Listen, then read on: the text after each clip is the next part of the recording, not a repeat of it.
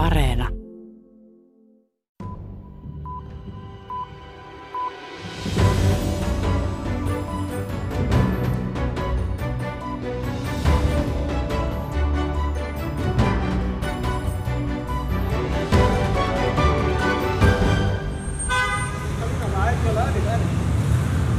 Juuri vihitty pari poseeraa hääkuvaa varten kadulla Beirutin keskustassa 4. päivä elokuuta.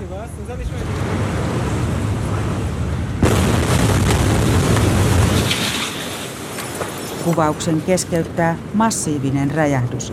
Läheisten rakennusten ikkunat sinkoavat kaduille, seuraa kova paineaalto.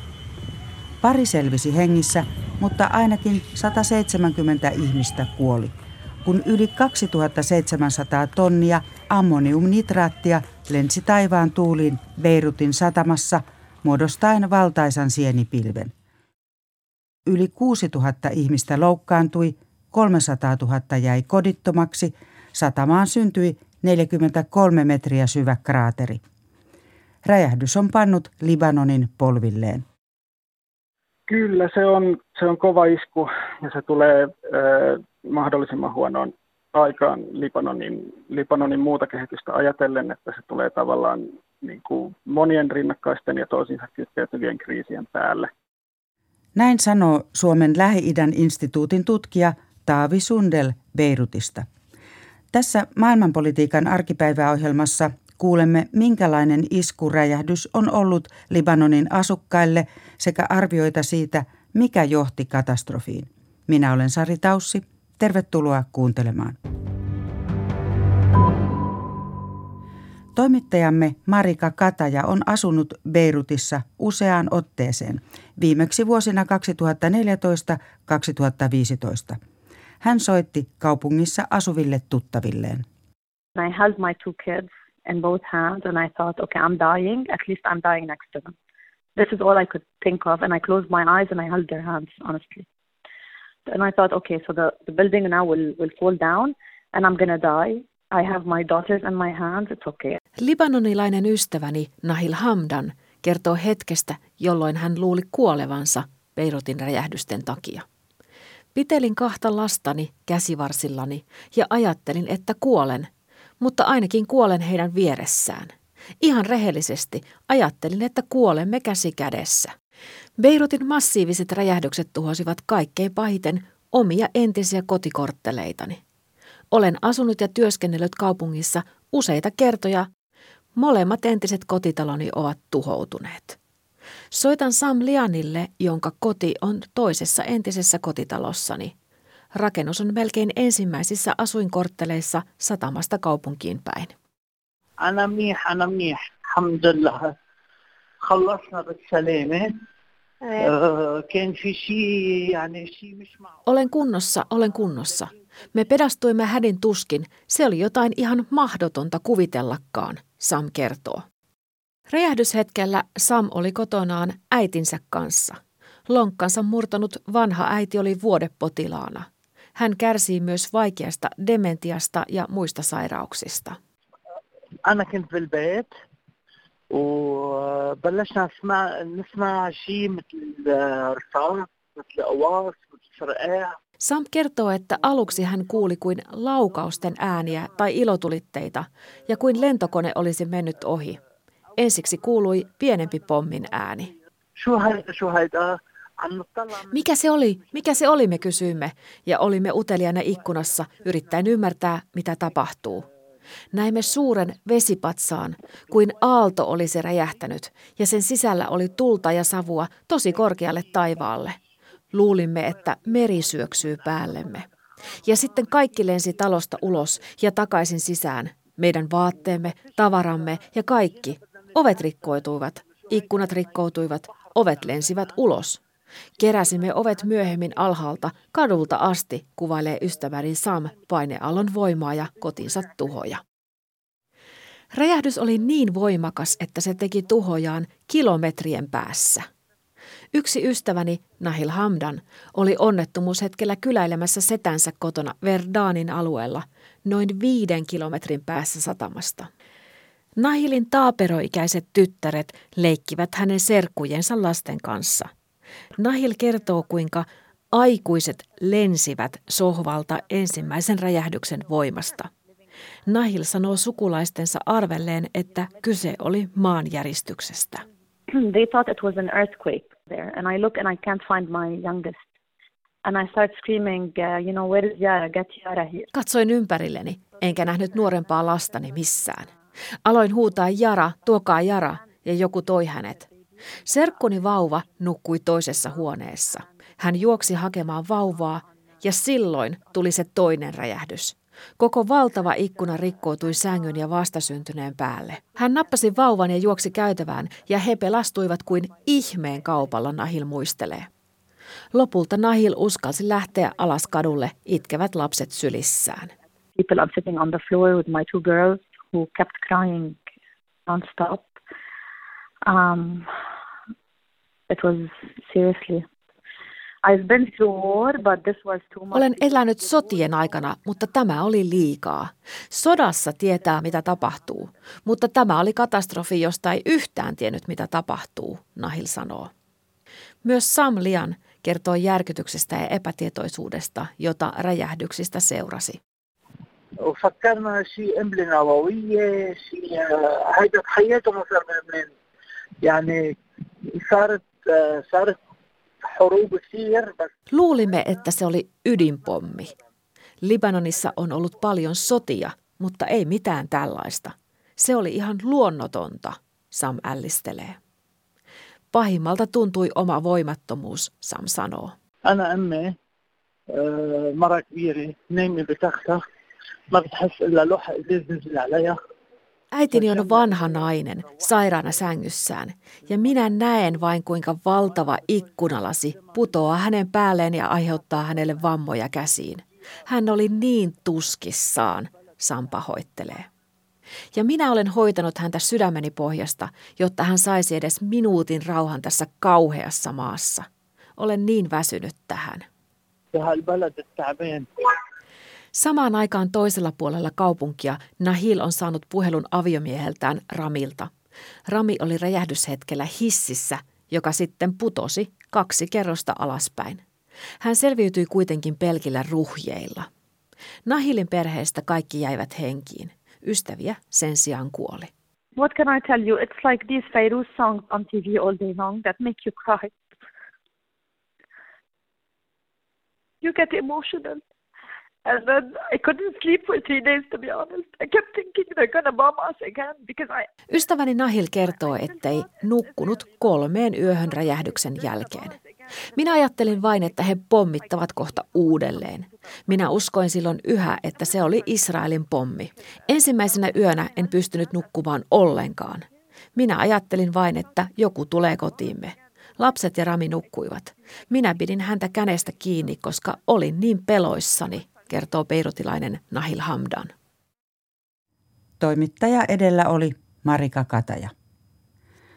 Wolfgang Mühlberger on tutkinut Libanonin poliittista järjestelmää. Hän pitää räjähdyksen syynä ennen muuta viranomaisten lähes rikollista välinpitämättömyyttä.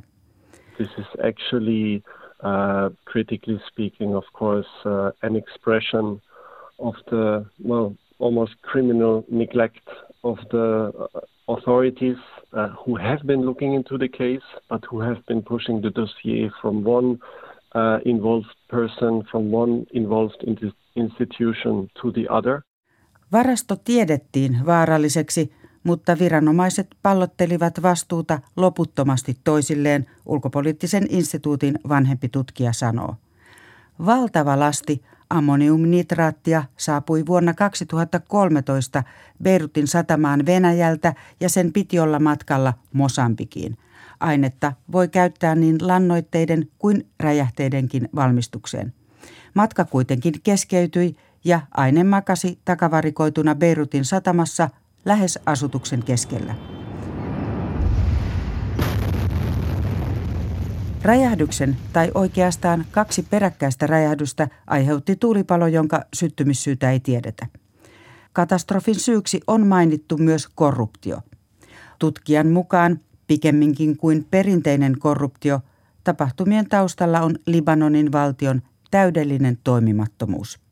It is less about uh, corruption in, in the strict sense of the word. It's more about uh, neglect uh, and the lack of responsibility. Kukaan ei huolehtinut siitä, että vaarallinen aine varastoitaisiin turvallisesti tai siirrettäisiin pois. On toki myös mahdollista, että joku taho olisi halunnut myydä ammoniumnitraatin myöhemmin eteenpäin ja hakea sillä lailla rahallista hyötyä. Tapahtumat pitäisi nyt tutkia tarkkaan, mutta sitä ei olla oltu valmiita tekemään. Muun muassa YK vaatii riippumatonta kansainvälistä selvitystä. In a, in a system, in a political system that is not transparent, uh, where you have many uh, opaque uh, processes at the background. Uh, Järjestelmässä, joka on hämärä ja jossa on paljon uh, vaikutusvaltaisia paikallisia ja kansainvälisiä toimijoita, myös salaliittoteoriat lähtevät elämään kuten se, että räjähdys olisi johtunut Libanonin vihollisen Israelin iskusta. Toiset sormet taas ovat osoittaneet Iranin tukemaan Libanonin politiikassa vaikuttavaan islamistiseen Hizbollah-järjestöön. Jotkut arvelevat, että Hizbollah olisi halunnut aiheuttaa hämmennystä vuonna 2005 kuolleen pääministeri Rafik al-Haririn salamurhan tuomion julistamisen edellä – Syytettynä on neljä Hisbollahin jäsentä. Tuomio piti julistaa tällä viikolla Haagissa. Nyt sitä on lykätty. Tutkija Wolfgang Mühlberger uskoo kaikesta huolimatta, että kyseessä oli todella hirveä onnettomuus. Libanon on periaatteessa demokratia, mutta maan erityislaatuinen poliittinen järjestelmä perustuu sisällissodan loppupuolella vuonna 1989 tehtyyn vallanjakosopimukseen – Siinä valta jaettiin eri uskontoryhmien kesken. These confessional groups also, because of the war and the linked warlords, have established some kind of, uh, well, you could say dynasties. Nämä ryhmät ovat luoneet omat pikkudynastiansa ja ajavat omaa tai oman ryhmänsä etua, Wolfgang Mühlberger kuvailee. Has not created uh, uh, a state uh, in Lebanon that is functioning uh, for the purpose of the state and for the purpose of citizens. Uh, these two concepts, state and citizen, do not apply 100%. Ei ole saatu aikaan järjestelmää, joka toimisi kansalaisten parhaaksi. Tämä voidaan nähdä tutkijan mukaan myös yhdeksi räjähdysonnettomuuden syyksi. Poliittisen epävakauden lisäksi Libanon kärsii kuluneen vuoden aikana kärjistyneestä taloudellisesta kriisistä –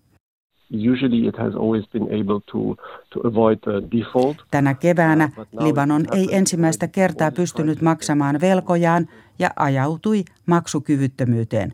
Nyt maa tarvitsee kansainvälistä rahoitusta, muuten se on konkurssissa. Uh, and now the immediate uh, financial needs to uh, provide shelter, to provide food for several hundred thousand people in Beirut, uh, that is uh, crushing Uh, completely the ability of, of the Lebanese state. Valtio on täysin kyvytön järjestämään ruokaa ja suojaa sadoille tuhansille kodittomiksi jääneille ihmisille. Libanonista on tullut humanitaarisen avun vastaanottaja, summaa ulkopoliittisen instituutin vanhempi tutkija Wolfgang Mühlberger. Mennään vielä takaisin Beirutiin. Siellä ihmisten päällimmäisin huoli on jokapäiväisestä elämästä selviäminen. Marika Kataja jatkaa. Beirutissa asuvan suomalaisen Martti Antolan perhe oli räjähdyshetkellä käymässä libanonilaisen vaimon kotona kaupungin ulkopuolella. Perhe selvisi siksi vammoitta. Vaimon suvun yritys sen sijaan tuhoutui. Yritys toimi Beirutin satamassa. Meillä on tänne yhteinen perheyritys satamassa, joka oli tämmöinen logistiikka, että sieltä sitten kuorma-autolla kuljetettiin tavaraa edestakaisin, niin tietenkin se toimisto meni matalaksi. Ja sitten myös kaikki paitsi kahdeksan kuorma-autoa, heillä oli vissiin 30 kuorma-autoa kaiken kaikkiaan, niin niistä kaikki paitsi kahdeksan on täysin tuhoutunut, ja näistäkin sitten jäljelle jääneistä niin osa vaatii kaikkien ikkunoiden vaihtoa ja tällaista. Miten tästäkin sitten palataan vakuutusyhtiöt mun käsittääkseni käsittelee tätä nyt sellaisena luonnonkatastrofina, mikä on force majeure, että sitä ei, ei välttämättä korvata. Vaimon sukuyrityksen kohtalo on hyvä esimerkki siitä, kuinka Libanonin keskiluokka on tällä hetkellä suurissa vaikeuksissa. Näin oli jo ennen räjähdystä. Libanonin valtio on ollut konkurssin partaalla jo vuosia, ennen kaikkea huonon hallinnon takia. Ulkomaanvelkojen suhde kansantuloon on maailman kolmanneksi heikoin. Pankkien keinottelu johti siihen, että maan valuutan arvo romahti ja inflaatio syöksyi pilviin. Antola toimii kumppanuuksien ja varainhallinnan päällikkönä YK alaisessa Länsi-Aasian talous- ja sosiaalikomissiossa. Myös työnsä puolesta hän seuraa tilanteen kehittymistä.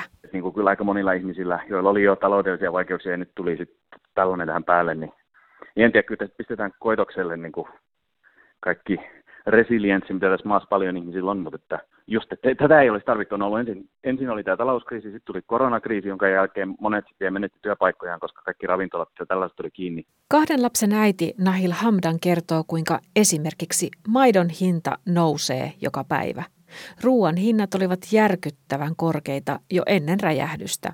Sitten meni satama, jota kautta maahan tuotiin 80 prosenttia kaikesta ruoasta. Kahden palkansaajan perheessäkin on vaikeaa, puhumattakaan heistä, joilla ei ole työtä. And I keep thinking, how are they eating? How are they surviving? How do they eat? How do they get milk and diapers for the kids? Miten he saavat ostetuksi maitoa ja vaippoja lapsilleen? Kaikki muuttuu, kun on lapsia, Nahil muistuttaa.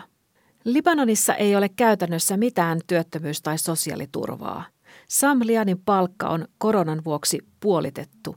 Niinpä äidin sairaalamaksut ovat kuormittaneet Samia kohtuuttomasti – jo ennen räjähdystä rahasta oli niin puutetta, että oli vaikeuksia ostaa ruokaa. Sam on nyt muuttanut sortumavaarassa olevasta kodistaan äitinsä kanssa sukulaisten luo.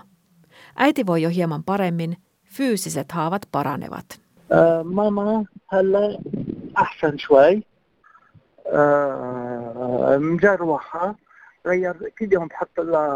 Äiti on kuitenkin masentunut, huutaa, itkee ja valittaa. Hänen dementiansa on pahentunut räjähdyksen takia, olen varma siitä, Sam arvioi. Sam sanoo, että julkisesti apua on luvattu, mutta mitään virallista apua he eivät ole nähneet. Ihmiset ovat kuitenkin rynnänneet toistensa avuksi.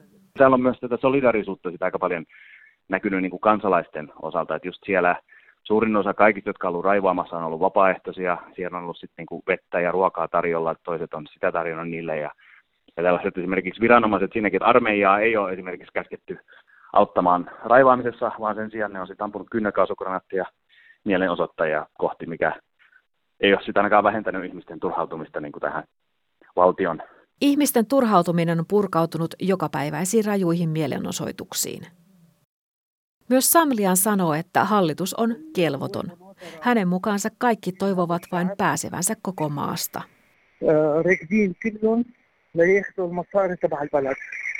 Kaikki on vain ryöstöä ja varkautta, Sam sanoo.